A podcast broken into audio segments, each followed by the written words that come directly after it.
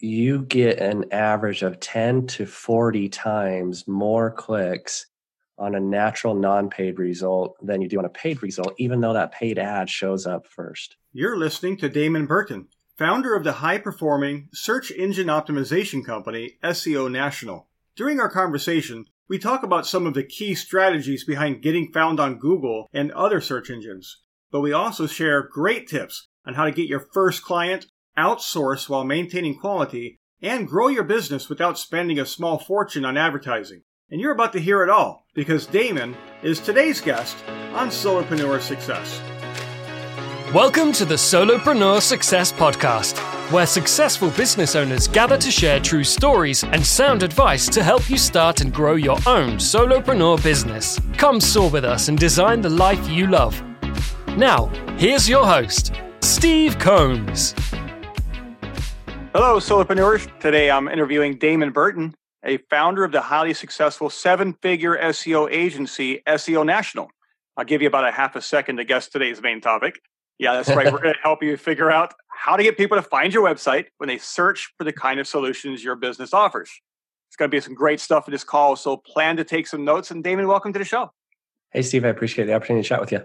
Hey, I appreciate you taking the time to join us today. Let's start right at the beginning. I mean, you're a founder of a major SEO company, but what got you down that road in the first place? Why SEO and how did you get involved in that? Well, we could probably answer that two ways. I'll give you the short answer, and then depending on where we go from there, maybe we get into the long answer. So, the short answer is I was always kind of into computers. And when I first got into it, you know, the internet wasn't quite mainstream yet. It's certainly starting to go commercial and starting to go mainstream so I just kind of had like one of those little interests and I just took opportunities I could. I didn't have computers at home when I was younger. And so I take advantage of school and this and that.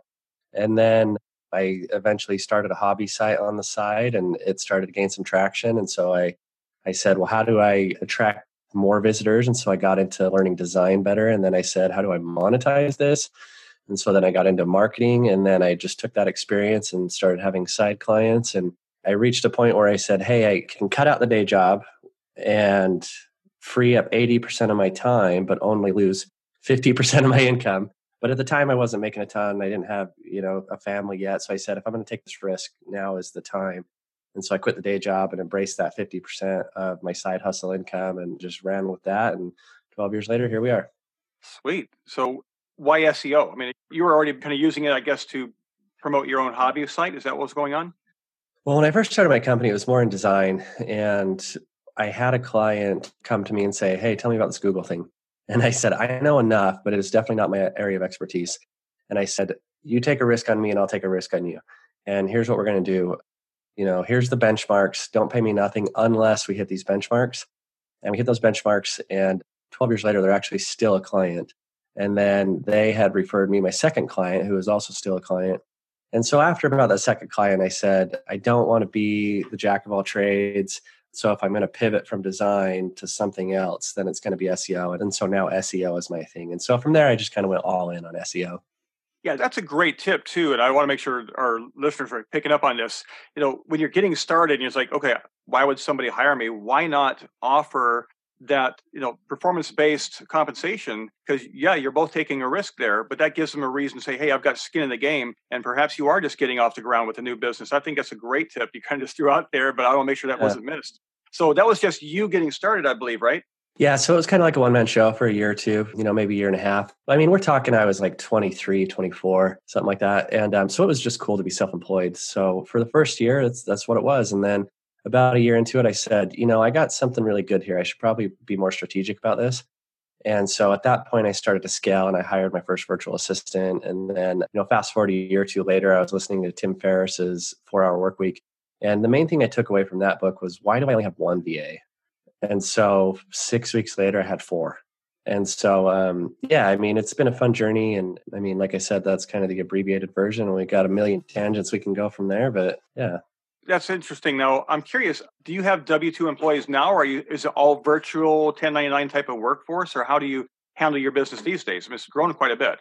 Yeah, so it's a hybrid. I have some stateside employees, but half my team's in the states, half my team's in the Philippines, and probably a good area of discussion that we can talk about for aspiring entrepreneurs is, in addition to SEO, but you know, how do you outsource while maintaining quality control?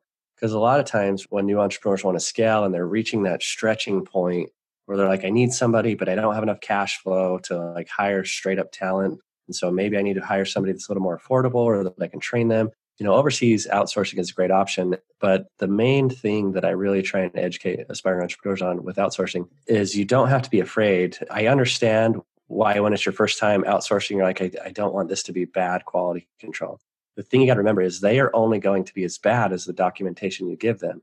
So if they suck, it's your fault. so you know you re- you really got to sit down and go, okay, what can I comfortably document or build a process out of, or put in my CRM or my task management system? And as long as they can read and follow directions, they can't screw it up. So you really got to sit down and think, okay, what can I communicate very efficiently? And that's where you want to start outsourcing. That's great. And the nice thing about doing that too is anytime you create documentation of what you're doing, you can also see, am I doing more steps than really is necessary? Uh, it helps you kind of streamline your own process. And it's going to help you move yourself out of the driver's seat so you can let somebody else do the work and you just bring in the money. I think that's just smart business right there. And obviously, we're talking about SEO today. And I, I love the idea of diving into you know, how do you work a virtual assistant more because we've had you know virtual assistants on the show. But the other perspective is you're hiring somebody as a virtual assistant and so you're putting money out there. You want to make sure you're getting what you're paying for. Any horror stories in that side of the world? Not for me no i've been very fortunate. I try to front load my effort in hiring talent and so i can kind of minimize that risk later. So the one thing that i often recommend is when you're putting out these job listings is to kind of put an easter egg right in the middle of the job listing. So you kind of stack your job listing into three parts. Like the top of the job listing is you know you relate to them and you say hey here's where i'm at and here's where you're at and i want to offer you this opportunity and here's your compensation and then at the bottom you say here's how you contact me and it's the middle part that people skip over.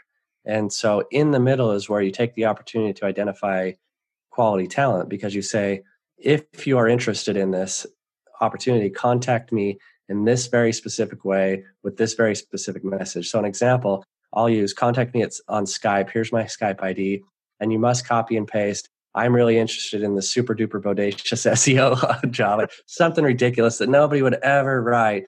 But what that does is it, it eliminates the people that don't listen and don't follow directions. And that's what you need in a VA is somebody that is detailed and will follow directions. Yeah, that's great. You don't need a skimmer that's going to be handling your business affairs on the side because yeah. they won't follow what you need. So, as far as SEO goes, I think most people know in business that SEO helps people find you on Google or Yahoo or Bing or whatever they're using. I think that's kind of a no brainer, but I don't know that everybody knows exactly how important SEO really is in getting found and how much of an impact it can potentially have on their company's bottom line. So I wonder if you could maybe speak to what is that potential impact and why is it so big? Yeah, so let's start with just a really basic explanation of SEO. So SEO stands for search engine optimization. And what that is, is you structure your website and its content in a way that you show up higher on Google for words that you can monetize. So what's really interesting to me lately in these discussions that I've had with you know on other podcasts and other aspiring entrepreneurs is that it seems like there's such an interest lately in like the flashy shiny thing like whatever the latest trend is and it's almost like SEO is becoming this afterthought and it's really interesting because it can still drive so much traffic so an example of if we want to compare it directly to something, we'll compare it to pay per click. And so if you go and you do Google AdWords and you pay for an ad, a lot of people don't realize is that people get what's called banner blindness and they see the ad and they skip over it. So, yes, ads are quicker. And I don't think, like, when I talk about SEO versus anything, I don't think it's a zero sum game. So, I don't think there's anything wrong with these other options, and they'll vary depending on your industry, whether, you know, which is more viable or not. But with SEO, if we're comparing it directly to, you know, paid ads for this conversation, you get an average of 10 to 40 times more clicks on a natural non-paid result than you do on a paid result, even though that paid ad shows up first. And so you get way more better intent of a customer, so higher conversions. And as long as the only two things you need with SEO, you know, you have to have some cash flow, which we'll talk about in advance, because the second thing is, is it's slow. And so as long as you have the patience to let SEO take effect, the return is usually significantly higher. Yeah, 10 to 40 times actually. That's a mm. huge bump, which would make a tremendous difference. Now, how high up on a search engine's result page actually page one, as everybody hears, know, you need to be on page one. But how high up on page one does it have to be before it makes a significant jump like that? The rough averages are the first natural result is going to receive 70% of the clicks. And collectively, the first three results are going to receive approximately 90% of the clicks. So definitely page one is where you want to be. So as you start an SEO campaign, you don't pay attention to the clicks at first because you can go from page 20 to page nine, which is a huge increase, but you're going to see probably zero clicks out of that increase. So it depends on where you're at in the SEO process and what you pay attention to. So at first, you just pay attention to the trend lines of your ranking and is it moving forward. And then once you hit page one, you might start to see like the bottom of page one, you're going to see some clicks. But at that point is where you can start to transition on what metrics you measure. Do you do you continue to measure rankings, or do you start measuring the traffic and conversions? So de- page one is definitely where you want to be at in the end game. Yeah, that's great. And a lot of great information there too, because like you said, if you're getting zero clicks on page nine and zero clicks on page 20, does it really matter? But it does because it matters on what's your trend line, whether or not you're moving towards a higher ranking position, and are you able to keep that improvement? And what kind of things actually would make an improvement in a trend line? So the basics of SEO, I mean, there's a lot of things involved, but you can categorize it down to two buckets. So in the first bucket, you have what's called on-page optimization, and so this is going to be is does your website look quickly? Is it structured cleanly? Is it mobile friendly? And then the second bucket is kind of the external credibility. Now, the majority of your gains usually come from that second bucket, but that second bucket won't take effect until you have that solid foundation. So usually you tackle that first bucket first, make your website load quickly, make it mobile friendly, make it have good structure. Then after that, you go all in on building the credibility, the brand awareness. So you work on content, you work on building a buzz and an awareness around your brand, get other people to talk about you, other websites to talk about you. And then within that, it breaks down to lots of other things, but it primarily is those two categories. And that's interesting. So your firm actually helps people do all of these things or just some of those? We do it all. Over the years, when we started as more of a budget provider, we would kind of do things here and there. But the problem that we ran into and reason why we grew as an agency is because we realized that business owners are busy being business owners. So if you start to do a la carte SEO services, then all the other things that need to be taken care of don't get done because they're they need to run their business. So yeah, you know, 10, 12 years ago, we were 300 bucks a month and, and we would do these basic things, the structure, and then we would advise on the content strategy. But them being busy running their day to day just didn't happen. So the next phase was okay, well, we'll write the content, but you're the subject matter expert. So tell us some topics. It was the same problem. Even though it was less of a responsibility, they still had to run their business. And so eventually we said, all right, you know, how can we provide more value to our clients before we raise these prices? We have to have it make sense and not just raise prices. And so eventually we said, okay, let's just streamline this whole process. And so now when we bring on a client, we fix all that bucket one stuff, and then we build out an ongoing content calendar. And this is where the listeners can start to pick up some free advice. So what we do with our clients is we build out a 52 week content calendar.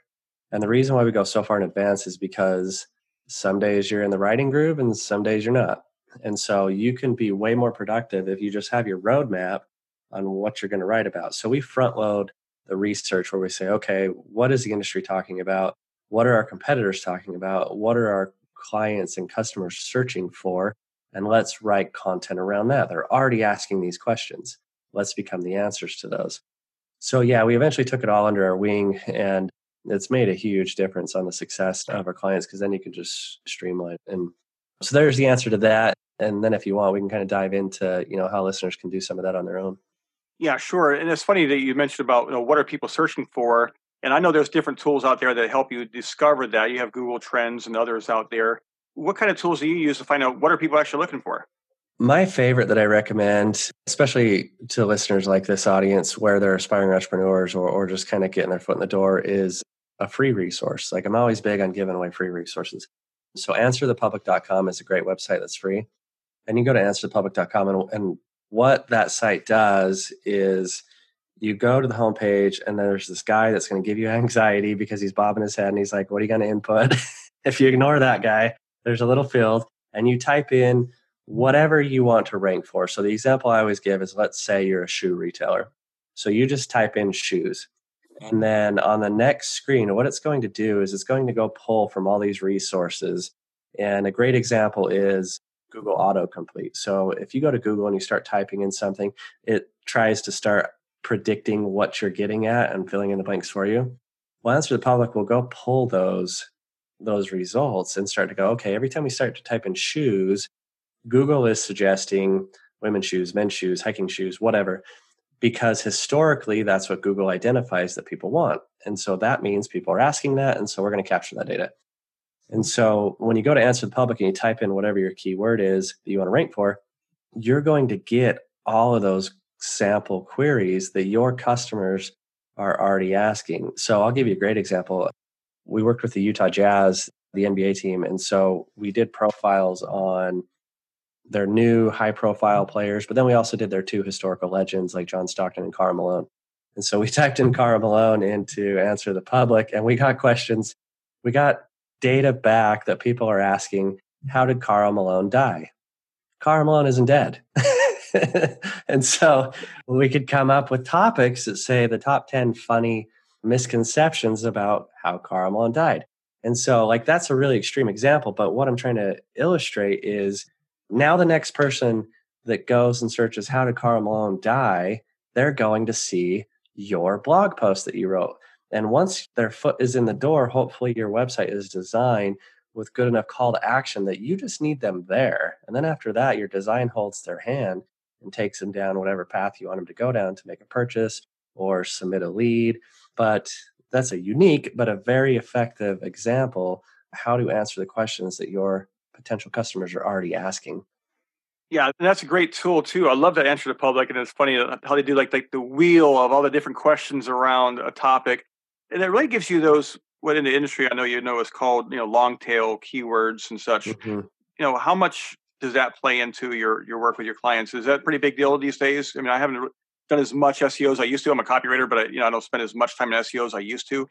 How much do long tail keywords play into things as far as like those longer threads of what people are searching for, like you know the six, seven, eight word searches compared to like two or three words? Yeah, we try to take a balanced approach. So for the listeners, what Steve is is illustrating is, you know, obviously you could just do a word like we'll continue to roll with Karl Malone. So you could do Karl Malone jerseys, which is very short and direct. And so that's going to have a mm-hmm. higher search volume, but more competition. Or you could do, you know, a longer tail keyword example might be something like Karl Malone's vintage purple mountain jersey and so it's way longer, but way more specific. So you can apply that to any industry where there's the, the big search volume, like the pot of gold, but it's way more competitive. And then there's the one that's more specific. So there's advantages and disadvantages to both. And so we try and find a balance. And what those advantages and disadvantages are is obviously the short tail keyword has way more people searching for it. But they're also have a larger percentage of people that are not going to convert because they're searching for something different about the Karl Malone jersey. Maybe they want the Karl Malone, you know, old original purple and yellow jersey. But the search query didn't qualify that. It just said Karl Malone jersey. So the people that search the longer one, if you can rank for a longer tail keyword that is the Karl Malone vintage purple mountain jersey, you're not going to have as many people that search it but you're going to have way more people convert that do search it. So it depends on the industry. It's going to vary. You know, it's better to have 10 people convert out of 20 visits than one people can one person convert out of 100 visits. So we try and find a balance where we say, hey, this is a big pot of gold at the end of the road. It's going to take 18 months. And then here's the one that's going to convert way better. Try and balance what makes sense. And something else I wanted to ask you because you work with this day in and day out, and I've only done, you know, more reading on the side of this, but I know Google takes into account what we call bounce rates. So somebody visits a page and they're immediately off the website. And so it's not a good fit for the query for that person who visited the website. How big of a role do you think that plays as far as, you know, keeping somebody's attention and perhaps they visit a second, third page on your website when they first get there compared to somebody who types in a query to Google, goes to the page, says, This is not for me, hits the back button, back to the query again. How much of a role does that play in the effectiveness of SEO campaigns? Well, that's a great example. That ties into those keyword considerations. If it's short tail or long tail, obviously the short tail keywords are going to have way higher search volume. But if they're too far off the mark into what the product or service or client offers, for the reason of bad bounce rate, we'll, we will decline those as targets. So yeah, it's definitely a consideration. We don't want to just have a million hits a day and they're just completely irrelevant. So we definitely try and dial it down into what are directly related to a product or service that our client offers just to make sure we protect that bounce rate. Yeah, and that's good for you and your customer. And I mean, in your client's website and the people who are visiting it, you want it to be a good match because that's going to be in everybody's best interest. I mean, you don't want to talk to people who are, have no interest in what you can provide, and they're not interested in visiting you if you can't help them either. So it just right. makes sense. You started obviously, you know, years ago, kind of bringing it around to the business side of things again. How do you find your clients today primarily? In years, in the last year, I've learned more so how unique my company is. It's not entirely unique, but it's probably, you know, unique versus the majority of my industry because a lot of companies in SEO, they go for turn and burn. And so they just get a client. And then if it doesn't work out, like they just say yes to everybody and they just have this constant cash flow, which, you know, more power to them. But I like to sleep at night. And so we don't take on everybody. And we tend to work with lower quantity, higher quality clients and so, I mean, we'll go months without a new client, but it's because we want the right clients. And that's really paid off in the long run because now, once you get exposed to like an inner circle of certain quality of clients in any industry, and once you establish that relationship and the trust, then you come into the inner circle where they will freely refer you to their other successful partners. So we've been really fortunate in the sense that, you know, until last year, we never spent a dollar on advertising.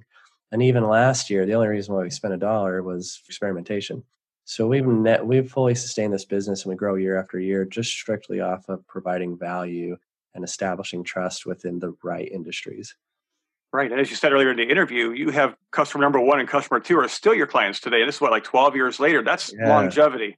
That's really unique in any industry, but especially SEO. Yeah, absolutely. I can say that's hats off to you to, to keep somebody as a client satisfied to that extent of time in this kind of an industry for sure. But any industry, like you said, that is certainly speaks to the value that you provide your clients. So my hats off to you. That's terrific. So let's say if somebody come to SEO National and says, "Hey, I, I would like to be your client, and this is my website." What's the first step? What do you do with a new client when you talk to somebody and assuming they meet the criteria you're looking for in a client. And maybe you can even share a little bit more about that if you want to. But what does that process look like, like an intake process? The first thing we want to do is make sure that we can provide value to them. And so we'll we'll kind of qualify their industry and see if it makes sense. Because just like I said, I like to sleep at night and I don't want to just cash a check. So we'll look at primarily three things. So the first thing is, is okay, what's the industry? Is it hyper competitive like weight loss? Or is it just like super unique and you sell this widget in a small industry? Then the next thing we'll look at is their geographical or demographic targets. So is it a dentist in, you know, a small one small town versus something statewide versus national versus international? And then the last thing that we'll kind of look at is what's their website platform? Is it search engine friendly? Is it something like WordPress where you can access everything that you need to touch? Or is it something that's like Shopify where it's really good, but there's minor restrictions on some things you can't touch? Or is it like an old school manually built HTML website and we're going to have to touch every single page. And so now that it's still optimizable, but it's going to take way more time because you got to go through all these things manually because it doesn't have dynamic backend. So depending on those three things, we'll say, okay, that this is we feel confident that we can drive results or we don't. And then assuming that we can, then we move forward and say, okay, well, here's the timelines we're looking at, here's the strategy we're looking at. And then we just kind of map it out from there to set really clear expectations and i think that's you know part of what's provided to our longevity is there's no smoke and mirrors and there's a lot of opportunity in seo to do smoke and mirrors because it's such a slow process that you can just cash checks for months before a client starts to go hey i don't know if i'm moving the needle any and so we try and establish that trust right out the gates where we say even before they're a client we say okay seo is slow here's why here's what we're going to do and here's the timelines and then when they sign the contract we go okay cool just remember that SEO is slow. It's going to take time. Here's why. And then like month one, they we have scheduled touch points. And then, you know, one of the first email is, hey, here's how far we're at. Here's what we've done. Here's what we haven't done yet. And here's how long it's going to take. And so the next thing that we do is just like beat the expectations to make sure that we really establish that trust. And the more you can educate your client, the more they're going to be able to help you help them. Yeah, that's always the case I think in any real industry, I mean, you be in health and, you know, for example, I go to a chiropractor. I was talking about this on another show recently. And my chiropractor spent a lot of time actually educating our family when we first started going there. And this is like many years ago, it was like 2000, I think, we started going to chiropractic. And she's educated us. And I think any industry you want to develop a relationship with a client, you do want to educate them and why is the process that way and what is the benefit of having this process. And I think that mm-hmm. in fact you're doing that kind of just one more example of why that's the case. So you're now here at a very successful SEO firm. Is there something that you're growing towards or you see on the horizon that's coming towards you next? What's next for you? So I just finished writing a book on SEO tentatively titled Outrank. So I'm hoping to push that out later this year. And yeah, I mean, we've had such super fortunate and appreciative to be where I'm at without being aggressive. And so now I want to go, okay, let's see where we can go if we are aggressive. And so I want to push this book out and then I want to do, you know, some a strong media campaign around it and yeah, just see where a real strong intentional push takes us and we'll see where that goes. That's terrific. Any last thoughts for our listeners? I'll throw out some more free advice. You know, we talked about strategizing content, how we do a 52 week content calendar. Um, if you go to seonational.com slash free, it's a totally free download. You don't, I don't need your email. I don't need nothing. Like entrepreneurial is my thing. You know, I really love of the world of entrepreneurs and helping out the next guy. So if you go there, totally free downloads, and that'll kind of give you a little blueprint on content strategizing and cheat sheets and you know where to start. Even whether you're on day one or day 50, you know, there's something in that nine page cheat sheet that can kind of get you heading down the right path. Yeah, I've downloaded like you, like Damon said, you don't even need an email. Just go to the page, seonational.com forward slash free, and just click the button to download it. It's a great report. I highly recommend everybody just go there and look for that and grab it. It's a great resource, and I encourage you to take advantage of it. Well, Damon, it's been a pleasure to have you on the show today. Thank you for coming and spending uh, time and, giving your valuable advice to our audience. You bet. Thanks for the opportunity to chat. Thank you for listening to the Solopreneur Success Podcast. We hope you discovered valuable advice on how to start and grow your own successful solopreneur business. If you liked the podcast, you'll love the all new Solopreneur Success Connections community at solopreneurcoach.com. Here you'll get exclusive access to our private, members only community of business builders, free business building resources, and live online monthly training designed to accelerate your business success. Join us now at solopreneurcoach.com.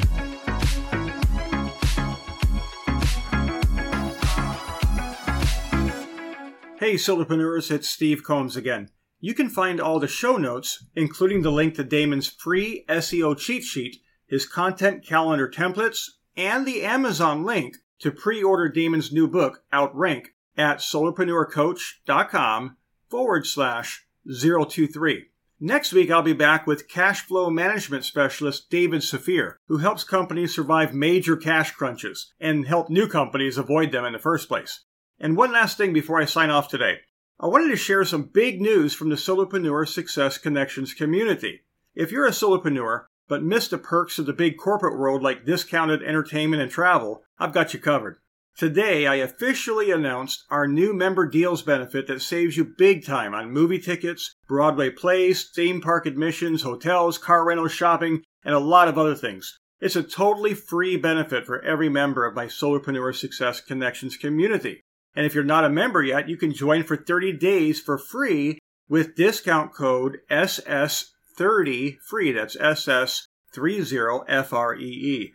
You'll find that code as well as a link to join us in the show notes for this episode. Again, that link is solopreneurcoach.com forward slash 023. I hope you'll join us. That's all for now. I'll talk to you next week.